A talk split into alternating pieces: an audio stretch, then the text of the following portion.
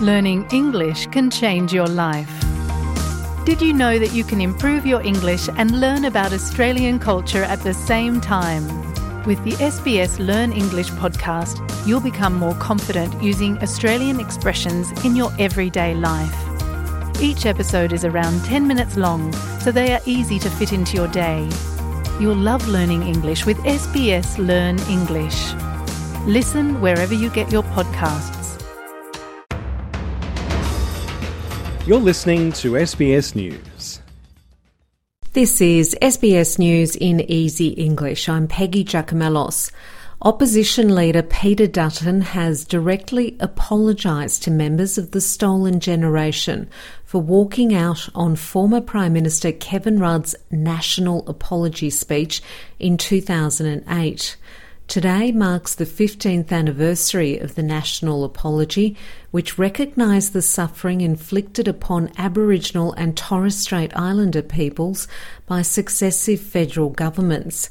Mr. Dutton walked out of that speech, something he has apologised for in the past. Speaking in Parliament today, Mr. Dutton says he regrets that decision. I failed to grasp at the time the symbolic significance to the stolen generation of the apology. It was right for Prime Minister Rudd to make the apology in 2008. It's right that we recognise the anniversary today. It's right that the government continues its efforts, and in whatever way possible, we support that bipartisan effort.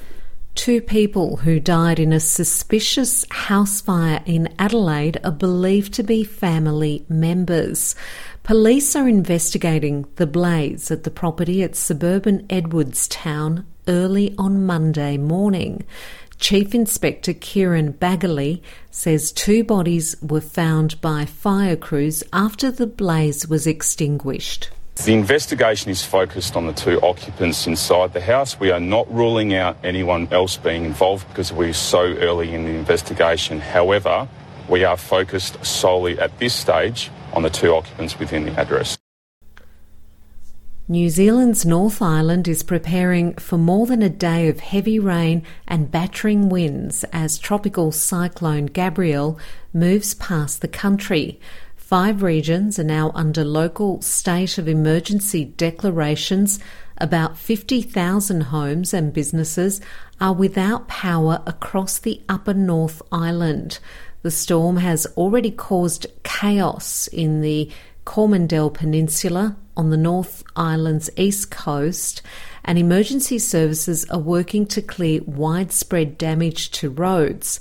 The worst weather is expected to hit this afternoon and overnight.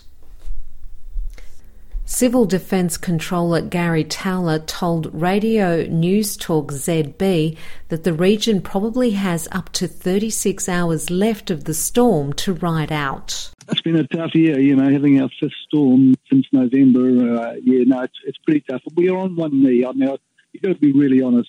The whole of the Coromandel has had a battering. Emergency warnings have been issued in Queensland, and some residents urged to evacuate their homes as bushfires burn northwest of Brisbane. There are 50 bushfires burning across the state, but two particular blazes at Mile Park and Montrose are of most concern to authorities. Conditions ease slightly over the night, but humidity remains high, and firefighters have braced for a challenging day ahead to combat the blazes. The second event of the World Surf League Championships Tour has been postponed due to small surf at Sunset Beach in Hawaii. Australian Jack Robinson will head the men's contingent. Reigning and eight time world champion Stephanie Gilmore leads the Australian women's group. And that's SBS News in easy English.